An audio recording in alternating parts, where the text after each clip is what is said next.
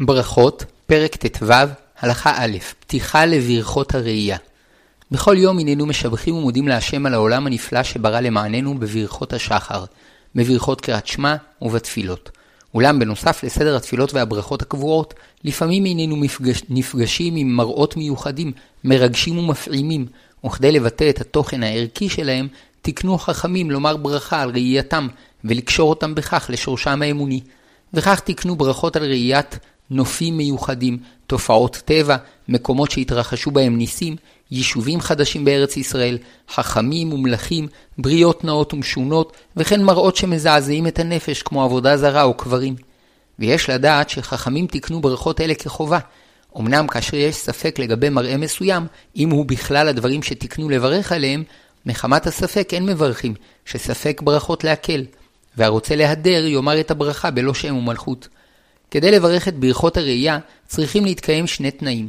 הראשון, שהמראה יהיה מיוחד ומעורר התפעלות אצל רוב האנשים. השני, שלא ראה אותו במשך 30 יום, שאז יש בראייתו חידוש. ואף שיש אנשים רגישים שגם לאחר שבוע יתרגשו מהמראה, ויש אדישים שגם לאחר שנה לא יתרגשו, תקנו חכמים לברך על פי המקובל אצל רוב בני אדם, שאחר 30 יום מתעורר בנפשם חידוש. כדי להקל על חישוב הימים, נבאר שיום ה-31 שבו מברכים בשנית, יהיה תמיד לאחר ארבעה שבועות ויומיים, שאם ראה ביום ראשון, יגיע היום ה-31 לאחר ארבעה שבועות ביום שלישי, ואם ראה ביום שני, יגיע היום ה-31 לאחר ארבעה שבועות ביום רביעי. את הברכה יש לברך בתוך משך זמן הראייה, או לכל המאוחר תוך כדי דיבור מסיום הראייה. כאשר כמה אנשים נמצאים יחד ומתחייבים באותה ברכה, נכון שכל אחד יברך לעצמו, ורק כאשר ישנם כאלה שאינם יודעים לברך, מוטב שאחד יברך עבורם. הרואה את המראות הללו על ידי משקפיים, ראייתו נחשבת כראייה רגילה. אבל הרואה את המראות הללו בתמונה או סרט או בעזרת טלסקופ, אינו מברך, שאין ראייה זו מעוררת התפעלות כמו ראייה מוחשית. עובדה היא שאנשים אינם מסתפקים בראיית תמונות וסרטים, אלא יוצאים לטייל כדי לראות את הדברים בעיניהם. ומאיזה מרחק אפשר לברך? ממרחק שאפשר להתפעל מהמראה המיוחד. על הר וים אפשר לברך ממרחק רב, וכדי לברך על גבעה צריכים להתקרב יותר, על מנת להבחין בצורתה הייחודית. וכדי לברך על חכם ומלך צריך להתקרב יותר, על מנת להבחין בדמותו. וכדי לברך על בריאה נאה צריכים להתקרב יותר, על מנת להבחין ביופייה. ברכות, ט"ו, הלכה ב' ברכת ימים, נהרות, מדבריות, הרים וגבעות. מתוך ראיית נופים מרשימים, ניתן להתבונן בגדולתו של הבורא ולומר לפניו ברכה של שבח. לפיכך תקנו חכמים שהרואה ימים, נהרות, הרים, גבעות ומדבריות, יברך, ברוך אתה השם אלוקינו מלך העולם, עושה מעשה בראשית. וגם מי שאינו מתרגש בראייתם, כל זמן שראייתם נחשבת מרגשת בעיני רוב הבריות, ועברו עליו שלושים יום שלא רעם, חייב לברך. ים תמיד מרשים, ולכן על כל ים ואגם מברכים. ובלבד שיהיו בו מים רבים בכל ימות השנה, ואינו מעשה אדם. לפיכך מברכים על ראיית ים התיכון וים סוף, וכן מברכים על ים הכנרת וים המלח, שיש בהם מים כל השנה. אבל אם האגם נוצר על ידי סכר שעשו אנשים, גם אם יהיה גדול מאוד, אין מברכים עליו, הואיל והברכה נתקנה כשבח למעשה הבורא, ולא למעשה בני אדם.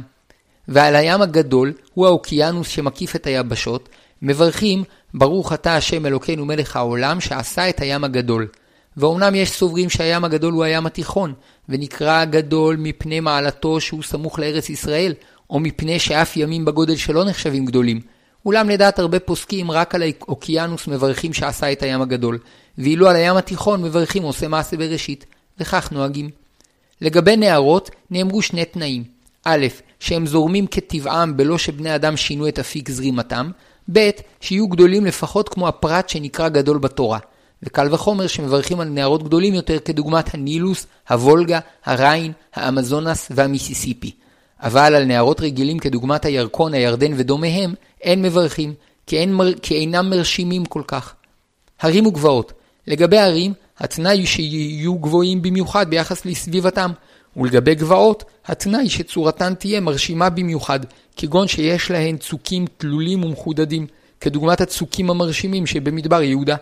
אבל על הערים הרגילים שבהרי יהודה, השומרון והגליל, אין לברך, ועל ראיית גמלה, ארבל, מצדה וסרטבה, מברכים, מפני שמראם מיוחד, וכן מברכים על התבור שגובהו מרשים ויש לו מראה מיוחד.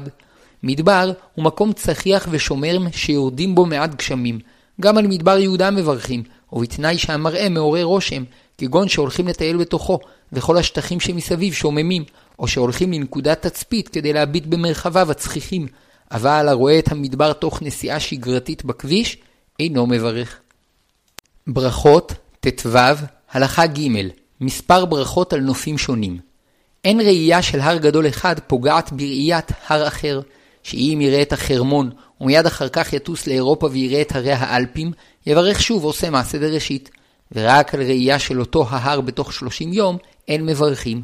נמצא שיכול אדם להתחייב בברכת עושה מעשה בראשית מספר פעמים ביום אחד, שאם יראה ביום אחד את הים התיכון, ואחר כך את החרמון, ואחר כך את אגם כנרת, ואחר כך את ים המלח, ואחר כך את ים סוף, יברך על כל אחד מהם בנפרד.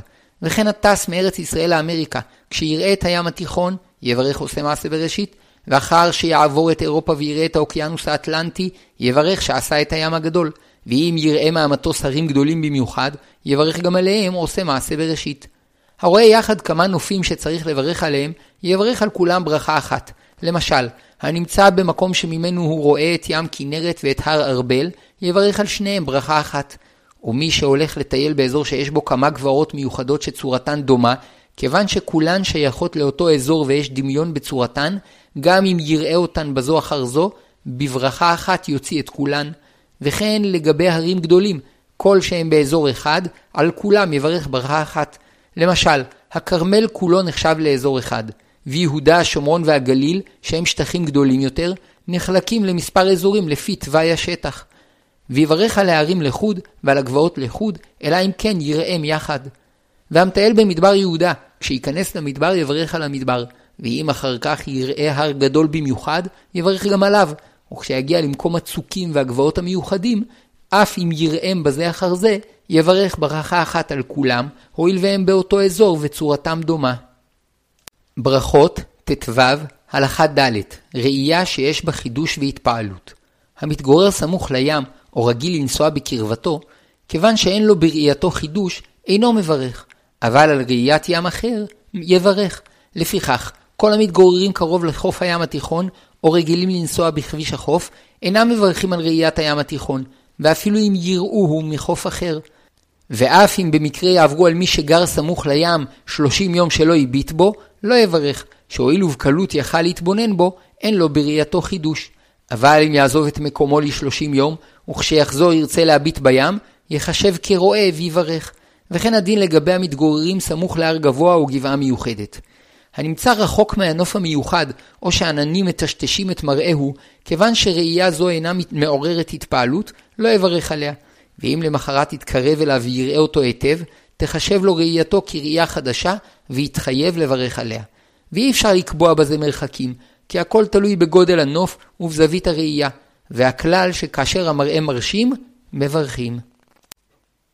ברכות, ט"ו, הלכה ה' ברכת ראיית הנופים לימינו. בימינו, כשאנשים רגילים לגמוע מרחקים ברכב כדי להגיע לעבודתם או למפגשים חברתיים ומשפחתיים, פעמים רבות אדם רואה תוך כדי נסיעתו הרים, גבעות וימים, ומתעוררת שאלה האם מברכים גם על ראייה כזו שנעשית כדרך אגב ובאופן שגרתי. ויסוד הספק שבעבר כשהיו מהלכים ברגל או על חמור, רק לעתים נדירות ראו נופים מיוחדים, וכשהיו רואים את הים, התרגשו מראייתו, וכשהיו מהלכים ליד החוף ופתאום ראו את הררי הכרמל הנישאים הנושקים לחוף, התרגשו מראייתם. אבל כיום רגילים לנסוע שם הלוך ושוב, והמראה נעשה שגרתי. יתר על כן, בעבר, כאשר אנשים הלכו על רגלי ועל חמורים, היו רגילים לראות פחות הרים, ולכן הר תבור והכרמל נחשבו בעיניהם כהרים מרגשים ביותר. אבל כיום, שאנשים רגילים לטייל בארצות רבות, וכבר ראו הרים גבוהים ונישאים מאלה, הכרמל והר תבור עלולים להיראות בעיניהם כערים בינוניים שאינם מעוררים רושם מיוחד.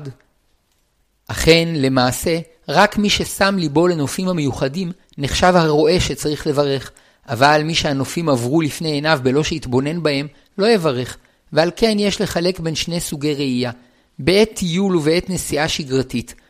בעת טיול, כאשר המגמה להתבונן ביופי הבריאה ברור שיש לברך על כל הנופים המיוחדים, ובכללם הים, הר תבור והכרמל, ובלבד שלא ראה אותם שלושים יום ואינו גר או רגיל לנסוע בקרבתם. וגם מי שבאופן אישי אינו מתפעל, כיוון שהוא בא לראות את הנופים, הרי שהוא מחשיב אותם וחובה עליו לברך. ואם יש לו ספק אם מראה ההר או הגבעה או המדבר מרשימים מספיק, נכון שיאמר את הברכה בלא שם ומלכות. ואם מטיילים נוהגים לבוא לראותם, סימן שהם מרשימים, ויש לברך עליהם בלא ספק. ובעת נסיעה שגרתית, הדין תלוי בהתפעלות ובהתרגשות. אם המראה מעורר את תשומת ליבו, יברך, ואם אינו תופס את תשומת ליבו, למרות שהוא רואה אותו לא יברך. למשל, הנוסע מירושלים לחיפה דרך כביש החוף, אם ישים את ליבו לים, יברך, ואם לא, לא יברך. אם ישים לב להרי הכרמל ויתבונן במראם המיוחד, יברך, ואם לא יתבונן בהם, לא יברך. וכך לגבי התבור, הכנרת והרים נישאים שביהודה ושומרון. ויש להוסיף כי מי שנסע ליד ים או ליד הר גדול, ולא שם ליבו למראהו, ולכן גם לא ברך, ובתוך שלושים יום הלך להתבונן בו, לא יברך. ואף שגם על הראייה הקודמת לא ברך, מכל מקום, היא נחשבת כראייה שגורמת שכל מה שיראה בתוך שלושים יום לא ייחשב כראייה חדשה. כי זה שלא ברך בפעם הקודמת, לא היה מפני שלא ראה, אלא מפני שלא התפעל מראייתו. ברכות, ט"ו, הלכה ו', רעידת אדמה, כוכבי שביט, רוחות זועפות. בדרך כלל אנו נפגשים עם הטבע המסודר. השמש זורחת ושוקעת כסדרה.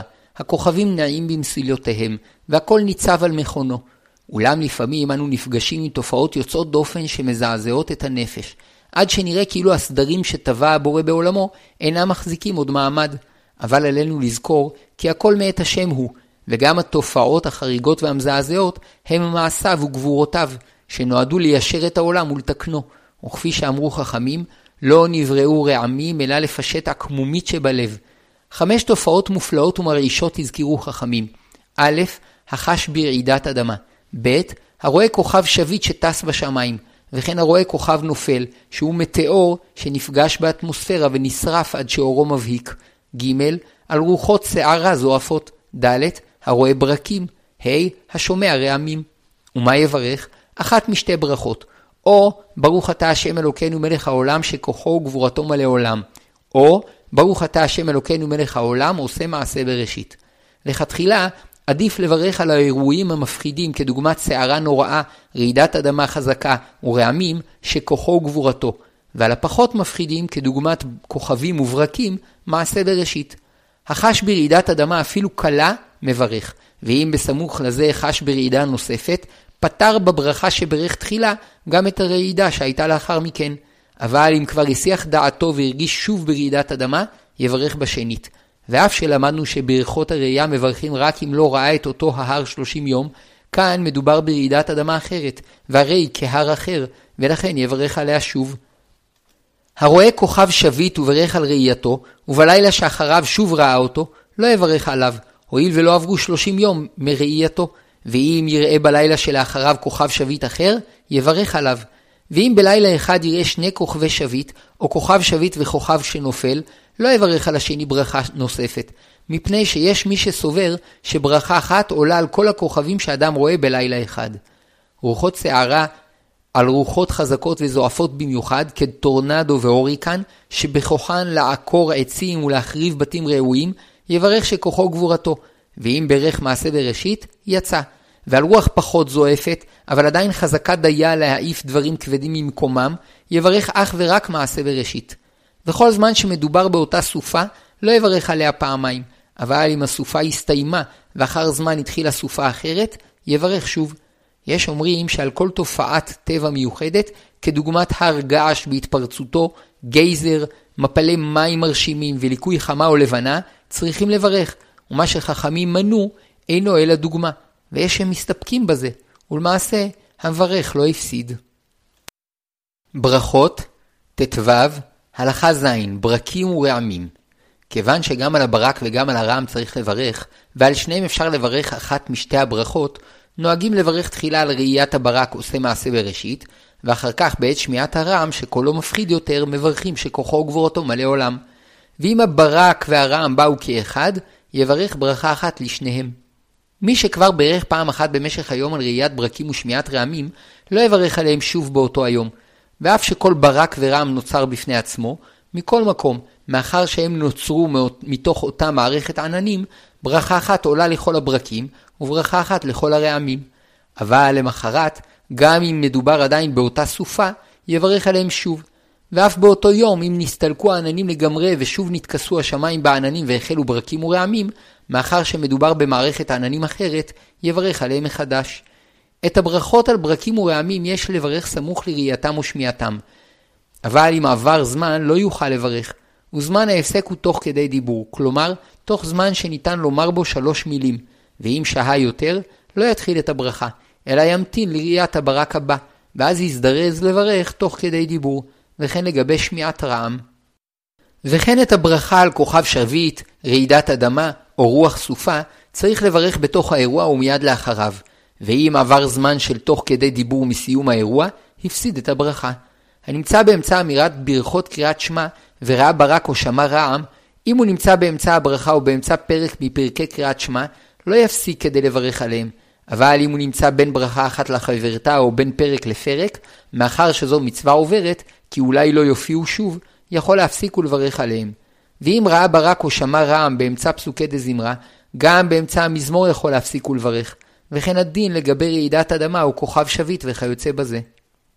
ברכות, ט"ו, הלכה ח' ברכת האילנות בימי ניסן. היוצא לגינה או לשדה בחודש ניסן, ורואה אילנות פורחים, מברך את ברכת האילנות, כדי להודות להשם על חסדיו שהחיה והפריח את האילנות שעמדו יבשים בחורף, ומברכים על עץ פרי בלבד, שצומחת ברכה מפרחיו, שיגדלו לפירות. ותקנו לברך על אילנות, ולא על ירקות, משום שהם נעים יותר. ועוד, שבאילנות ניכר יותר חסדו של הקדוש ברוך הוא, שהם מצמיחים פירות בלא טרחה.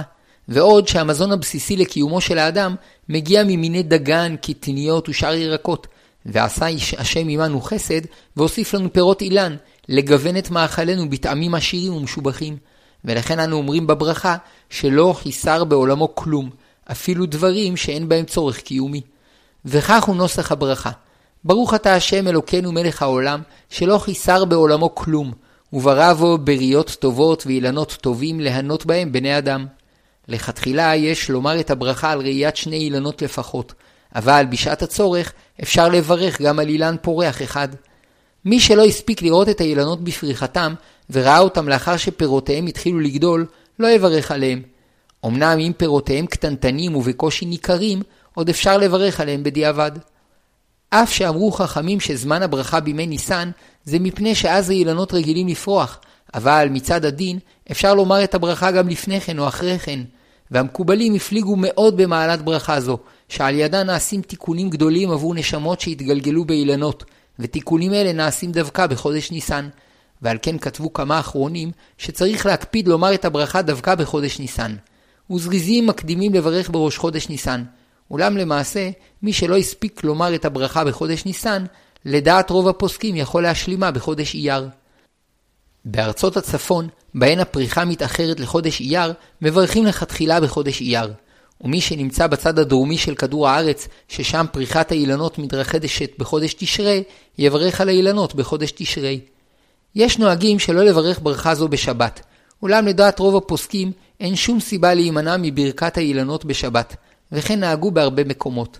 אין אומרים את הברכה על אילנות שידוע שהורכבו באיסור, כי לדעת רבים מהפוסקים, אין לשבח את השם על עץ שנעשתה בו עבירה, וכן אין לומר את הברכה על עצי עורלה, שהואיל ואסור ליהנות מפירותיהם, אין ראוי לברך עליהם. אבל כל שאין ידוע שהעץ מורכב או עורלה, אפשר לברך עליו. ברכות, ט"ו, הלכה ט', ברכת הודעת גשמים. הורדת הגשמים מן השמיים היא אחד הביטויים המוחשיים לשפע החיים שהקדוש ברוך הוא מעניק לעולם, שכן בגשמים תלויים חיי האדם החי והצומח, ולכן בכל ימות החורף, בברכה השנייה שבתפילת עמידה, אנו משבחים את השם על הגשמים שהוא מוריד לעולם, ובברכה התשיעית מבקשים שיוריד לנו גשמי ברכה. ובשנה שנעצרו בה הגשמים, תקנו חכמים שאם אחר כך החלו לרדת, יברכו הכל ברכת הודיה. מי שיש לו שדה שהוא הבעלים היחיד שלה, יברך שהחיינו, ומי שיש לו שדה בשותפות עם חברו, או שהוא נשוי ואשתו שותפה עמו בנכסיו כפי שמקובל, יברך הטוב והמיטיב. ואלה שאין להם שדות, יאמרו ברכה ארוכה של הודיה. מודים אנחנו לך, השם אלוקינו ואלוקי אבותינו, על כל טיפה וטיפה שהורדת לנו. ואילו פינו מלא שירה קיים, ולשוננו רינה כהמון גלב, ושפתותינו שבח כמרחבי רקיע, ועינינו מאירות כשמש וכירח, וידינו פרוסות כנשרי שמיים, ורגלינו קלות כאיילות, אין אנחנו מספיקים להודות לך, השם אלוקינו ואלוקי אבותינו, ולברך את שמך מלכנו על אחת מאלף אלפי אלפים, וריבי רבבות פעמים הטובות ניסים ונפלאות שעשית עם אבותינו ועמנו, מלפנים ממצרים גאלתנו, השם אלוקינו, ומבית עבדים פדיתנו, ברעב זנתנו, ובשבע קלקלתנו, מחרב הצלתנו, ומדבר מילתתנו, ומחולאים רעים ורבים ונאמנים דיליתנו, עד הנה עזרונו רחמך, ולא עזבנו חסדיך, ואל תתשנו השם אלוקינו לנצח.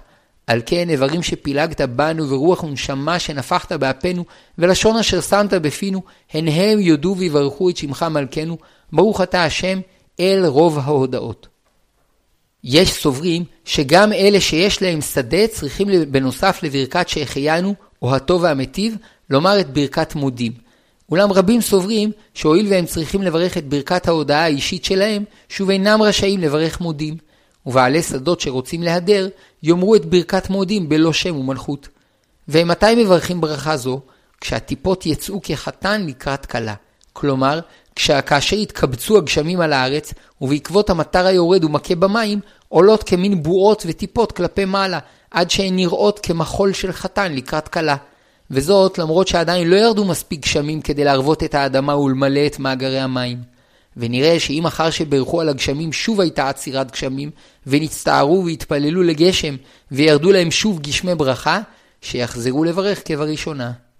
ברכות ט"ו, הלכה י', קשת בענן.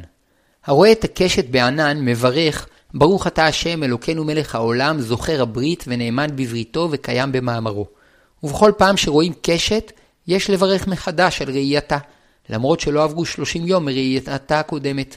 משום שכל הופעה של קשת היא חדשה, שכן הקשת הקודמת חלפה לה.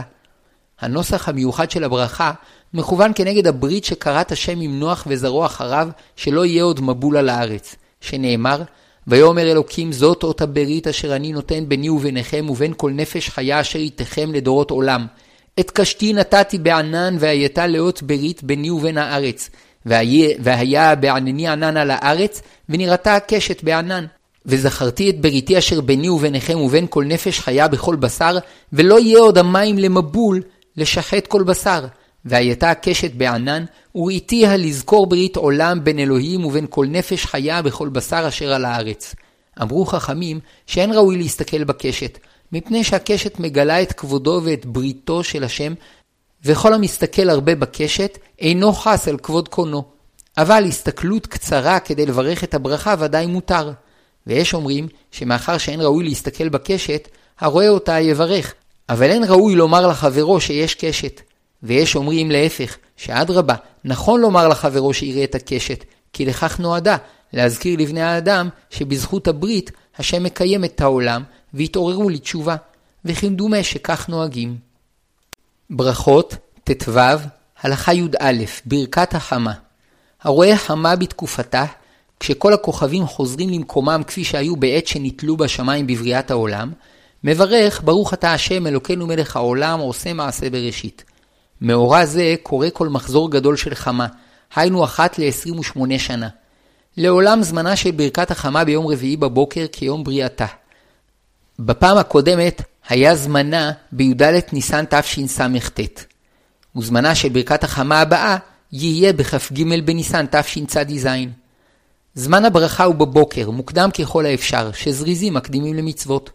והואיל וזו ברכה נדירה, רבים רוצים לקיימה בהידור וקמים לתפילת ותיקין, ומיד לאחר סיום התפילה יוצאים החוצה ברוב עם ומברכים את ברכת החמה. ויש נוהגים להוסיף עוד מזמורים של שבח על בריאת המאורות, כגון השמיים מספרים כבוד אל, והללויה הללו את השם מן השמיים, והלל הגדול.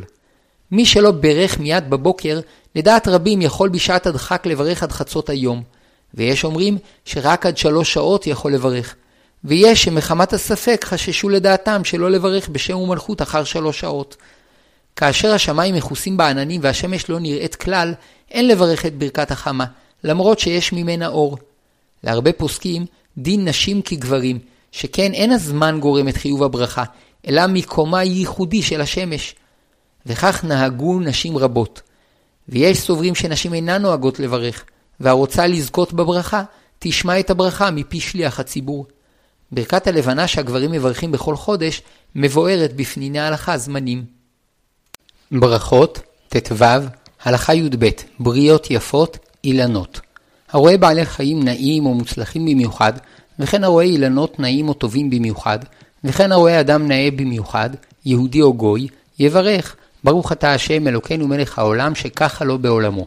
פעמים רבות אנשים רגילים להתפעל מבריות יפות או חזקות או גדולות במיוחד, ויש שאף עורכים תחרויות יופי או כוח בין בריות מסוימות, אנשים ובעלי חיים.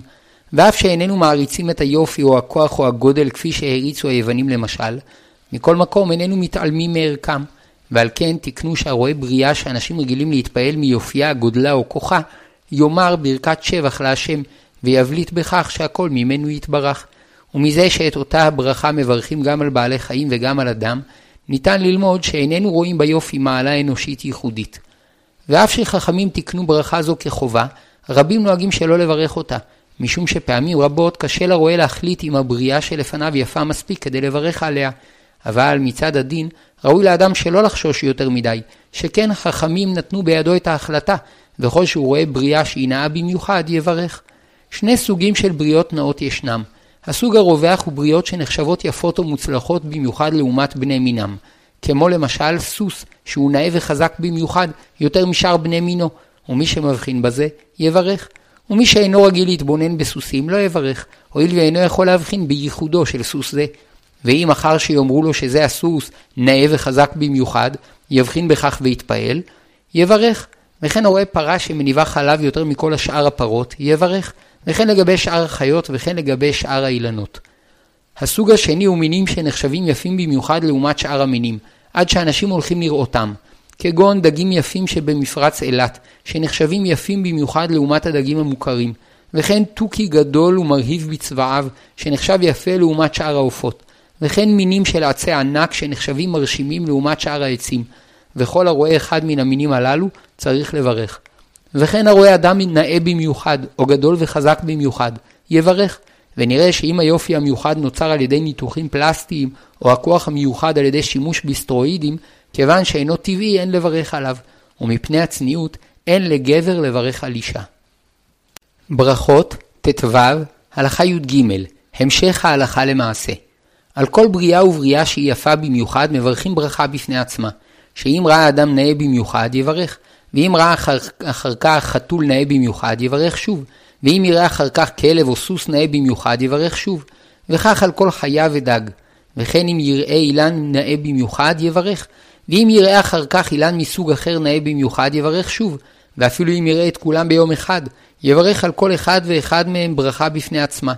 אבל אם יראה שני מינים יחד, ברכה אחת עולה לשניהם.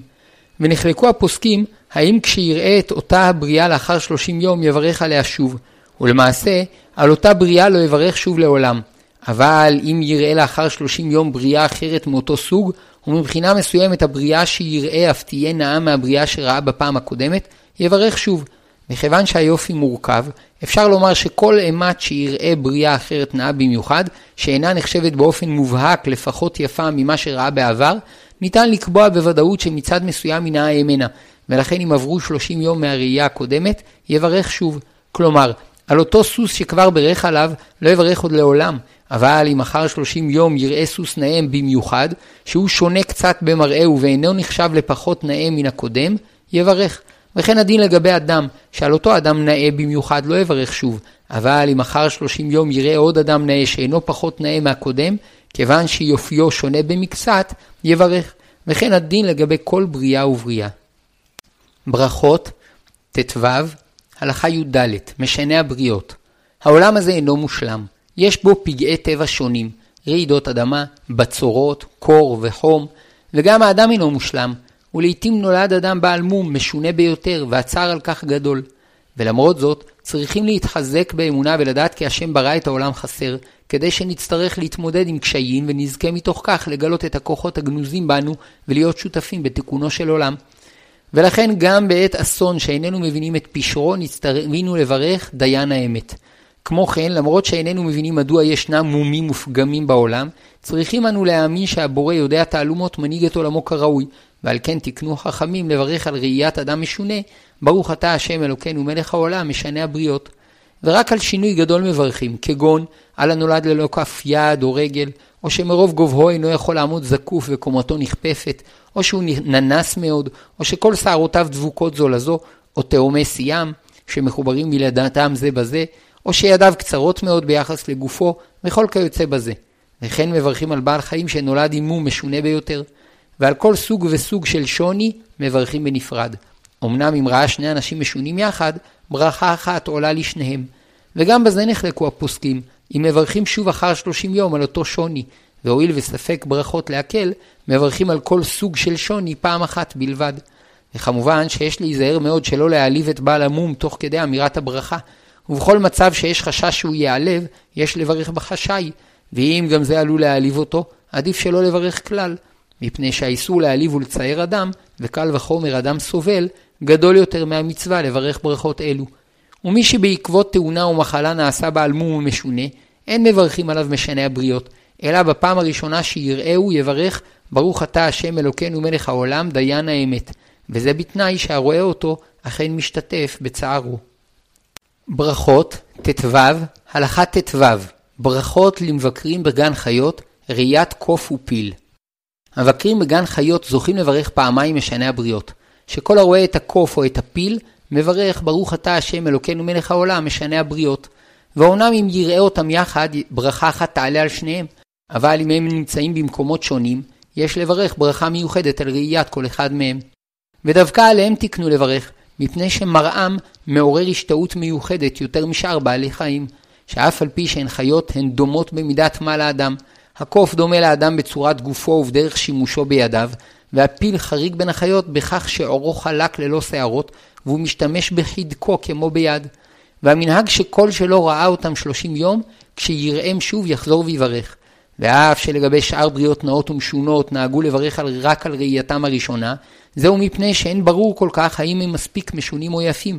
אבל כאן ברור לחלוטין שעל הפיל והקוף תקנו לברך, ולכן אם עברו שלושים יום שלא רעם, חוזר ומברך.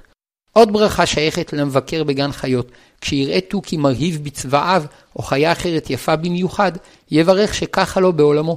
וכיוון שמדד היופי אינו ברור דיו, מוטב שיכוון בברכתו לפתור את שאר החיות היפות שבגן, ואם יעברו עליו שלושים יום עד שיראם שוב, יחזור לברך. ברכות ט"ו, הלכה ט"ז, עבודה זרה ובתי גויים רשעים. כשיהודי נפגש בדרכו בעבודה זרה, כולו מתמלא זעזוע מגודל חטאם וטעותם של עובדיה, ושאלה עולה בליבו, איך השם נותן להם לחטוא כל כך? אבל עליו להתיישב בדעתו ולהבין שהקדוש ברוך הוא מנהיג את עולמו בסבלנות, ונותן לבני האדם להגיע בעצמם אל האמת ללא התערבות ניסית. וכך באופן טבעי דרך ניסיונם והכרתם של בני האדם, הקדוש ברוך הוא מגלגל את הנסיבות עד שטעות אחר טעות מתבטלת מן העולם. ובדרך זו, בתהליך הדרגתי שבני האדם שותפים בו, יגיע העולם אל האמונה השלמה. אם יבחרו בטוב, התהליך יהיה קצר, ואם ירבו לטעות, התהליך יהיה ארוך ומיוסר. כדי לקבוע בליבנו את הידיעה הזו, תקנו חכמים ברכה על ראיית עבודה זרה, וברכה על ראיית המקום שנעקרה ממנו. הרואה עבודה זרה יברך, ברוך אתה השם אלוקינו מלך העולם, שנתן ערך אפיים לעוברי רצונו. ודווקא כשיראה את העבודה הזרה עצמה, היינו את הפסל או המזבח, יברך, אבל על הבניין שבו היא נמצאת, לא יברך. ואם יראה בתוך שלושים יום שוב את אותו הפסל, לא יברך. ואם יעברו שלושים יום, יברך. וגם אם לא יעברו שלושים יום, אם יראה במקום אחר פסל נוסף, אפילו מאותו הסוג, יברך. אבל המתגוררים בין עובדי עבודה זרה, הואיל והם רגילים לראות את הפסלים שלהם, אינם מברכים על ראייתם, ואפילו אם בפועל לא ראו אותם שלושים יום, כיוון שראייתם נחשבת אצלם לשגרתית, שאין בה חידוש, לא יברכו. אבל אם יראו פסלים של דת אחרת שאינם רגילים בה, יברכו. הרואה מקום שנעקרה ממנו עבודה זרה, יברך, ברוך אתה השם אלוקינו מלך העולם שעקר עבודה זרה מארצנו, ובחוץ לארץ יחתום מהמקום הזה. ואחר הברכה יאמר, כשם שעקרת אותה מהמקום הזה, כן תעקור אותה מכל המקומות, והשב לב עובדיהם לעובדיך. ואף אם נעקרה ממקום אחד והועתקה למקום אחר, על המקום שנתבטלה יברך על ביטולה, ועל המקום שהיא קיימת בו יברך שנתן ערך אפיים לעוברי רצונו. ונכון שמדריכי הטיולים יכללו אתרים שהיו בהם פולחנים של עבודה זרה, ויתארו בפני המטיילים איך בעבר היו עובדיהם בטוחים כי לעולם ימשיכו לעובדם, ולבסוף על ידי השפעת אמונת ישראל, נתבטלה העבודה זרה הזו מן העולם, ואזי יברכו כולם את הברכה. הרואה בתים מכובדים של גויים רשעים, או בתי משפט ושלטון שלהם, יאמר בית גאים יישח השם. וכן יאמר כאשר יראה בניין שעובדים בו עבודה זרה, בלא שיראה את הפסל עצמו. וכן יאמר כשיראה מסגד של גויים שאינם אוהבי ישראל. וכאשר יראה אותם בחורבנם, יאמר אל נקמות השם, אל נקמות הופיע. ברכות, ט"ו, הלכה י"ז, חכם ארזים. הרואה שישים ריבו, שש מאות אלף, מישראל, מכונסים במקום אחד בארץ ישראל, מברך ברוך אתה השם אלוקינו מלך העולם, חכם ארזים. לעומת זאת, הרואה שישים ריבו גויים רשעים, אומר בושה עמכם מאוד חפרה יולדתכם, הנה אחרית גויים מדבר צייה וערבה. אחד הפלאים הגדולים בישראל הוא היותם עם אחד למרות השוני העצום בין האנשים. ישנו שוני בגובה, במראה, בכוח ובבריאות, ועוד יותר מזה ישנם הבדלים עמוקים בתחומי הרוח. ישנם מוכשרים יותר ויש פחות, יש בעלי תפיסה כללית מרחבית, ויש בעלי תפיסה פרטית דייקנית, יש שכלתנים ויש רגשנים, יש סבלנים ויש קנאים, יש חברותיים ויש מתבודדים, ואף שפעמים רבות ההבדלים הללו יוצרים חילוקי דעות ומתחים גדולים, למרות כל זאת, דווקא בזכות השוני, יוצרים כולם יחד מערכת הרמונית מופלאה של עם תוסס ויוצר. ועל כך אנו מברכים חכם ארזים, שהוא היודע איך מכל הכישרונות השונים שברא, מתלכד לבסוף עם ישראל לקבל את התורה ולתקן עולם במלכות שדי. ואומנם גם בעמים אחרים אנשים שונים מתלכדים ויוצרים תרבות. מכל מקום זו תרבות זמנית ומוגבלת. שום עם לא הצליח לשרוד מעבר לתקופה מסוימת, משום שלבסוף הכוחות הפרטיים שבו גברו, העם התפורר, והיחידים שנפוצו התלכדו שוב סביב תרבות זמנית אחרת. ולכן אין מברכים עליהם חכם ארזים, ואם הם מאוגדים סביב מטרות רעות, לא רק שאין מברכים עליהם, אלא אף צריך לבטא מחאה כלפי רשעותם ולציין שאחריתם אבדון. לעומת זאת, עם ישראל, למרות השוני הגדול שבין מרכיביו השונים והמחלוקות החריפות שביניהם, אינו מתפורר, משום שכך נבראנו על ידי חכם ארזים, שהכוחות השונים מתלכדים לבסוף למערכת אחת בעלת עוצמה חיונית ויצירתית שאין כמוה. אולם רק בארץ ישראל מתגלה הכוח המאחד, כמו שנאמר, ומי יחי עמך כי ישראל גוי אחד בארץ, ולכן רק בארץ ישראל, כאשר רואים שישים ריבו יהודים, מברכים חכם ארזים. ברכות, ט"ו, הלכה י"ח, על ראיית חכמי ישראל וחכמי אומות העולם. הרואה חכמי ישראל אומר, ברוך אתה השם אלוקינו מלך העולם שחלק מחוכמתו ליראיו. והרואה חכמי אומות העולם אומר, ברוך אתה השם אלוקינו מלך העולם שנתן מחוכמתו לבשר ודם. בברכות אלו אנו משבחים להשם על החוכמה שהעניק לבני אדם, שהחוכמה היא יסוד העולם, שבה ברא השם את העולם, שנאמר, השם בחוכמה יסד ארץ, והוא ברוב חסדו נתן ממנה לבני אדם, כדי לזכותם להיות שותפים עמו בתיקון עולם. ולחכמים הגדולים חלק חשוב בגילוי החוכמה והנחלתה, ובזכותם העולם מתפתח ומתעלה, ועל כן תקנו לברך על ראיית חכם גדול במיוחד. הבדל עמוק ישנו בין חוכמת התורה לחוכמות החיצוניות, שחוכמת התורה היא החוכמה האלוקית שמגמתה תיקון מהותי של האדם והעולם, באור האמונה והמוסר, ולא ניתן להבינה כראוי בלי יראת שמיים ודבקות בהשם. ואילו שאר החוכמות עוסקות בשכלולו החיצוני של העולם, בניתוח הנפש של האדם והחברה, בתכנון של סדרי חברה נאותים, בפיתוח הכלכלה, בחקר המדע ורתימתו לצורכי האדם. כמובן שגם לחוכמה זו ערך רב, ועל כן גם היא נחשבת ענף של החוכמה האלוקית, אלא שהיא חוכמה חיצונית, וכדי להבין אותה, אין הכרח להיות ירא שמיים. ההבדל בין החוכמות בא לידי ביטוי בנוסח הברכה. על חכם בחוכמות חיצוניות מברכים שנתן מחוכמתו לבשר ודם. לבטא את גודל המתנה, שאף שהאדם הוא בשר ודם, נתן לו השם מחוכמתו, ועל חכמי ישראל מברכים שחלק מחוכמתו ליראיו. הנוסח, הנוסח חלק מבטא שותפות, שכן לחכמי התורה יש חלק עם השם בתורה, והם נקראים יראיו, מפני שיראת שמיים היא תנאי להבנת התורה. ועל חכם יהודי החכם בחוכמות חיצוניות התעורר ספק כיצד לברך. ולמעשה נראה שאם הוא ידוע כירא שמיים שעוסק בתורה, יש לברך עליו את הברכה שנתקנה על חכמי ישראל, כיוון שחוכמתו נמשכת מהתורה ומחוברת אליה, והרי הוא בכלל יראיו. ואם הוא לא נודע ככזה, יש לברך עליו את הברכה שנתקנה על חכמי אומות העולם. גם כיום צריכים לברך ברכות אלו. ואומנם יש סוברים שנתמעטו הדורות, וכבר אין לנו חכמים מופלגים שראוי לברך עליהם, ויש אומרים שבימינו קשה למדוד ולהכריע מי חכם גדול שראוי לברך עליו, ומחמת הספק אין לברך, ויש אומרים שמחמת הספקות הללו, יש לומר את הברכות הללו בלא שם ומלכות. אולם לדעת רוב הפוסקים גם היום יש לברך על חכמים, וכן נוהגים רבים למעשה. והחוכמה נקבעת לפי ערך הדור, שאם החכם נחשב כאחד מגדולי חכמי הדור, בין בתורה ובין במדע, מברכים עליו. וכאשר יש לאדם ספק אם החכם שלפניו אכן מופלג בחוכמתו, יברך בלא שם ומלכות. הרואה אותו חכם פעם נוספת, אם לא ראה אותו יותר משלושים יום, יברך שוב, כדין שאר ברכות, הראייה, ועל חכם אחר, אפילו בתוך שלושים יום, יברך. ברכות, ט"ו, הלכה י"ט, ברכה על מלך ישראל ועל מלך גוי. ראיית מלך יוצרת התרגשות. הנה ישנו אדם שיסודו מעפר וסופו לעפר, ואף הוא ילוד אישה כשאר בני אדם, אולם הכל מכבדים אותו ויש בידו כוח ועוצמה לשלוט בחבריו בני האדם. כדי לכוון את דעתנו כראוי, תקנו חכמים לומר ברכה שתבטא את אמונתנו כי להשם המלוכה, והוא שנתן מכבודו לבשר ודם. ואין בברכה זו קביעת עמדה, אם מלך זה צדיק או רשע, אלא אמונה שהשם מנהיג את העולם.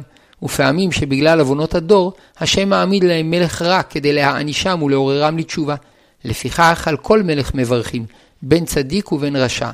וראוי להוסיף שעל ידי אמירת הברכה מתחזקת העמדה הרוחנית העצמאית כלפי המלך, שהרי בברכה אנו אומרים שהשם הוא מקור הסמכות והכבוד, וממילא תורת השם וערכי הנצח קודמים לצווי המלך.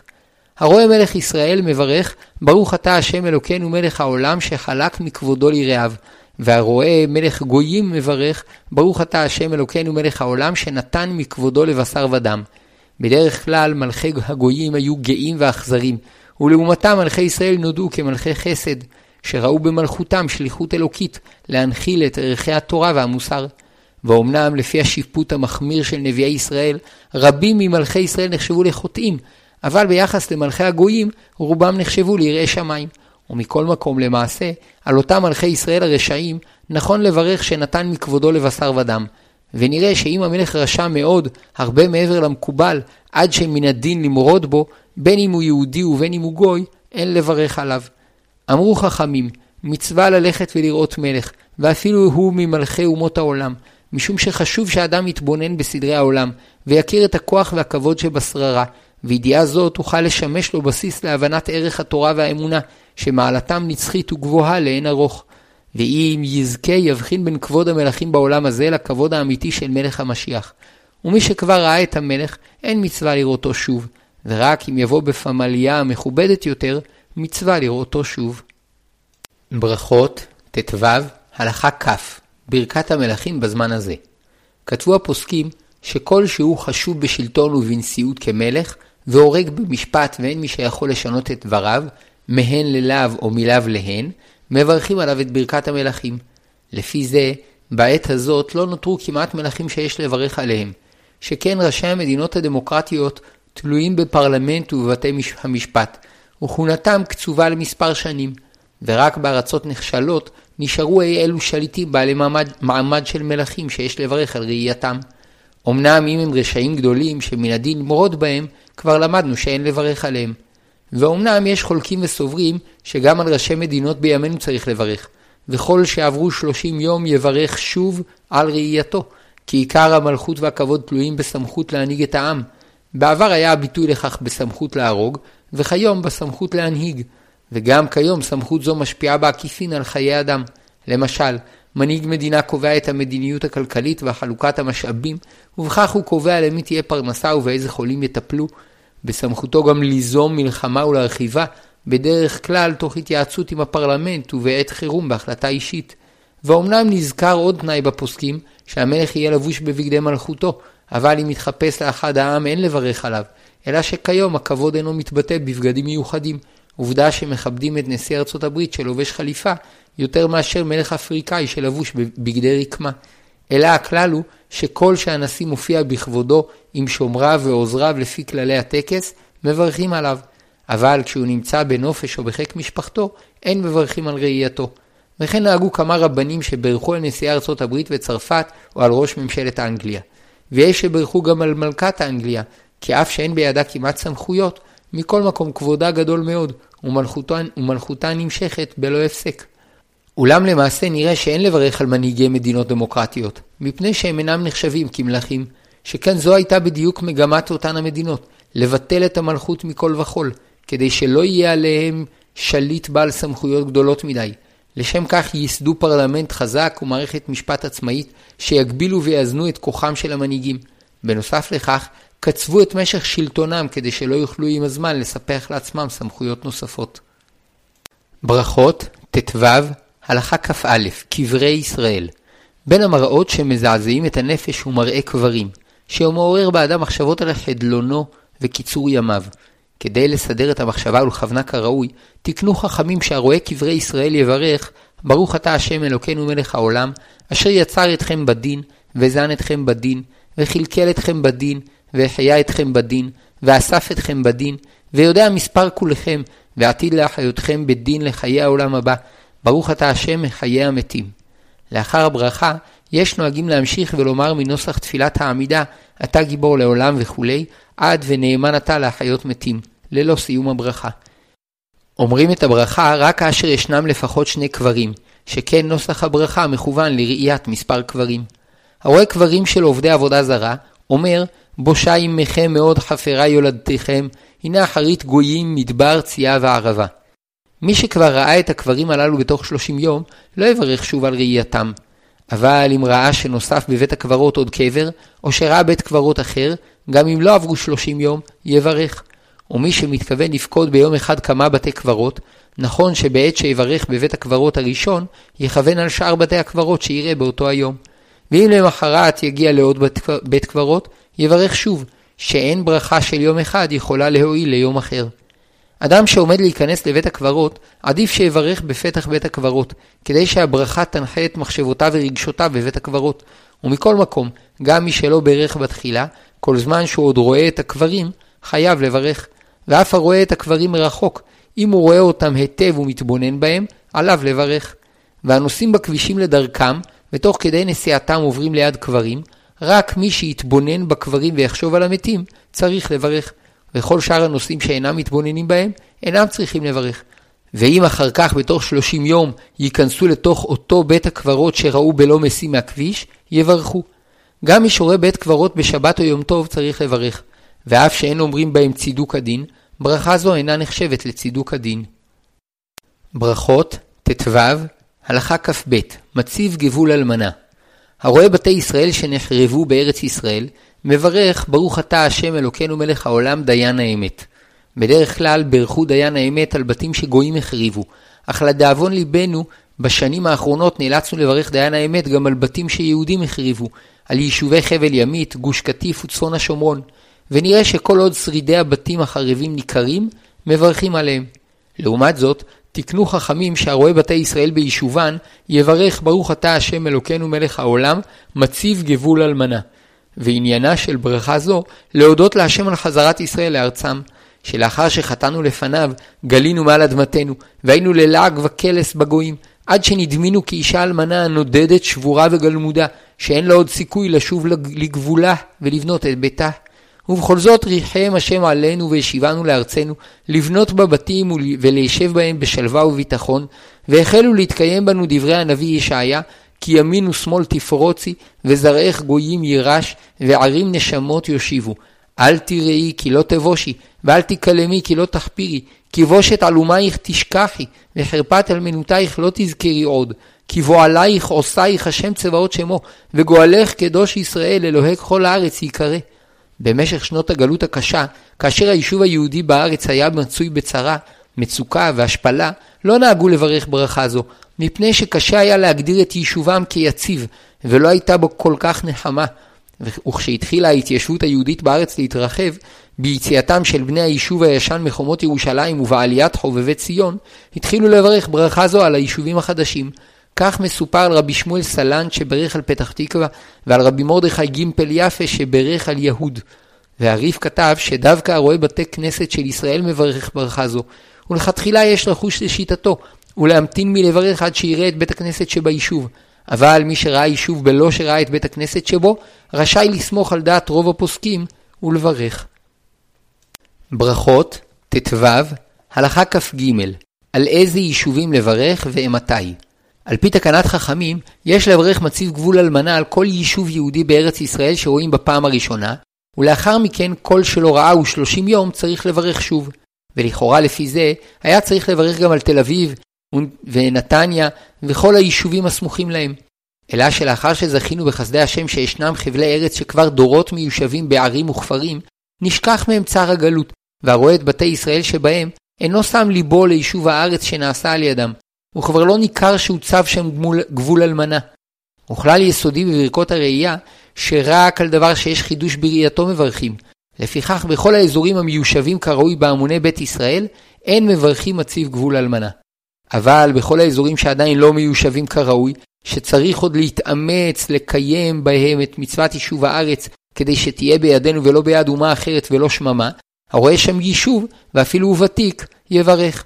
ובכלל האזורים הללו, יהודה ושומרון, הגולן, הנגב, וחלק מן הגליל ועמק יזרעאל. ונראה שגם מי שאינו מתרגש מראיית הבתים, צריך לברך, שכל הרואה את הבתים שבמקומות הללו, רואה אותם ביישובם, היינו בהיותם מיישבים את הארץ ומציבים את גבול האלמנה. ובפעם השנייה שיראה את אותו היישוב, אם יעברו שלושים יום ויתפעל מהיותם מיישבים את הארץ, יברך, ואם לא יתפעל, לא יברך, שכן למדנו שעל ראייה שגרתית לא תקנו חכמים את ברכות הראייה. ואם כשיבוא בשנית יראה שבנו ביישוב עוד שכונה, יברך.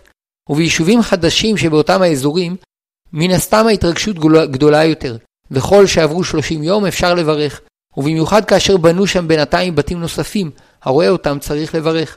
וכן נראה שבעת שחונכים בית חדש ביישובים החדשים, צריכים לברך מציב גבול אלמנה.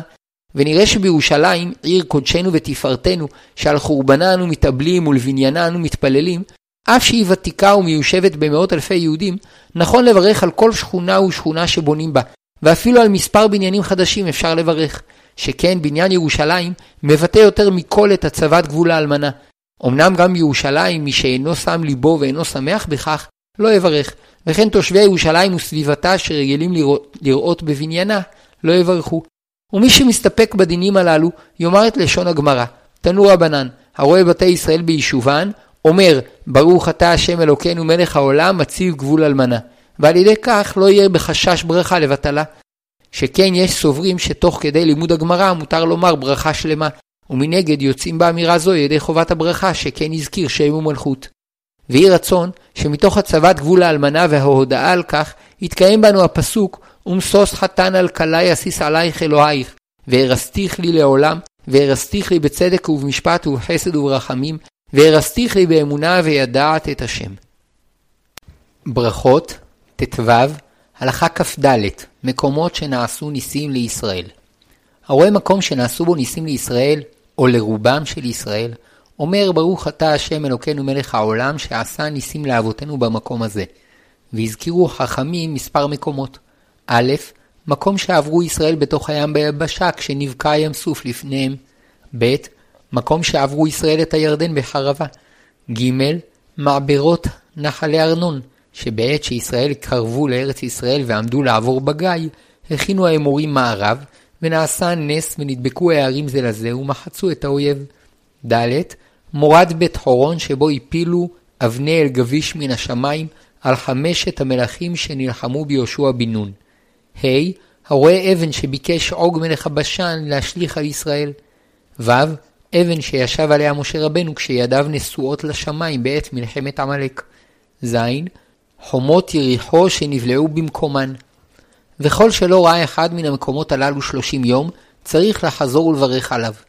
וכיום אין אנו יודעים בוודאות היכן המקומות הללו, ואף שאנו יודעים היכן ים סוף, הירדן ויריחו, כל זמן שאין אנו יודעים היכן בדיוק התרחש הנס, אי אפשר לברך. אבל טוב לומר את הברכה ללא שם ומלכות. הרואה מקום הכבשן שניצלו ממנו חנניה, מישאל ועזריה, או מקום גובה האריות שניצל ממנו דניאל, או מקום שנעשה נס לצדיקים אחרים, ועל ידי אותו הנס נתקדש שם שמיים ברבים, מברך, ברוך אתה השם אלוקינו מלך העולם שעשה נס לצדיקים במקום הזה. וגם מקומות אלה נשכחו מאיתנו. עוד אמרו חכמים, שהרואה מקום שניצל בו מלך ישראל או שר צבא ישראל, מברך, ברוך אתה השם אלוקינו מלך העולם שעשה נס לפלוני במקום הזה. וכיום אין לנו אדם גדול שכל ישראל נזקקים לו, שיברכו על הצלתו. הרואה את נציב המלח של אשת לוט, מברך שתי ברכות. א', ברוך אתה השם אלוקינו מלך העולם, דיין האמת, על מיתתה. ב. ברוך אתה השם אלוקינו מלך העולם, זוכר הצדיקים, על הצלת לוט.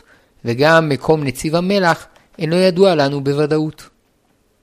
ברכות, ט"ו, הלכה כ"ה, מקומות שנעשו ניסים לאדם. אדם שהיה בסכנה ונעשה לו נס וניצל, כשיחזור ויראה את המקום שנעשה לו נס, יברך, ברוך אתה השם אלוקינו מלך העולם שעשה לי נס במקום הזה. וזאת בתנאי שלא היה באותו מקום 30 יום. אלא שישנה שאלה מהי ההגדרה של נס. יש אומרים שכל שהיה בסכנת מיתה מוחשית, כגון שעבר תאונת דרכים או שנפל מגובה רב, או שודדים תקפוהו, כיוון שניצל חייב לברך.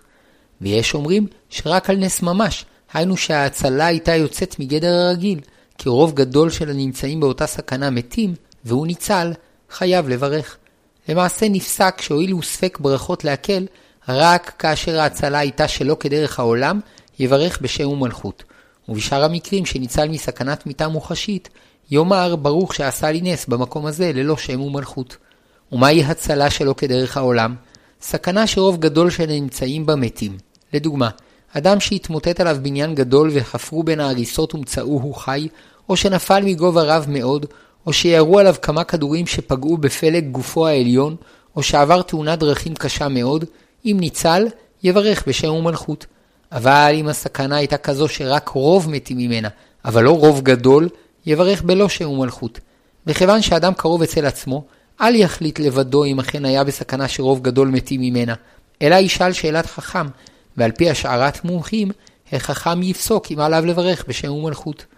ואחר שיוסכם שהוא נס ממש, כשיראה את המקום בפעם הראשונה, אפילו לא עברו שלושים יום מעת הנס, יברך, ולאחר מכן, אם יראה את המקום אחר שלושים יום שלא ראהו, יברך שוב.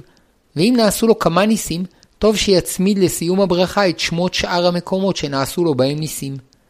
וכשם שבעל הנס חייב לברך, כך גם בניו ונכדיו צריכים לברך כמותו בעת שיראו את מקום הנס כל שלושים יום. ואם הוא רב, גם תלמידיו ומובהקים צריכים לברך כמותו. ולגבי הנינים וצאצאיהם, נחלקו הראשונים. ולמעשה, הצאצאים שנולדו בזכות הנס, היינו שאביהם הראשון נולד אחר התרחשות הנס, צריכים לברך עד סוף כל הדורות. ואלה שנולדו לפני התרחשות הנס, מהנינים של בעל הנס ואילך, אינם מברכים.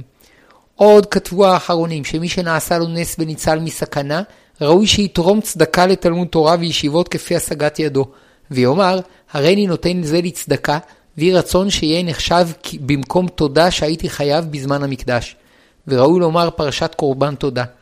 וכן טוב להתנדב באיזה דבר לטובת הציבור, ובכל שנה יזכור את יום הנס וירבה בתורה ותפילה והודאה להשם.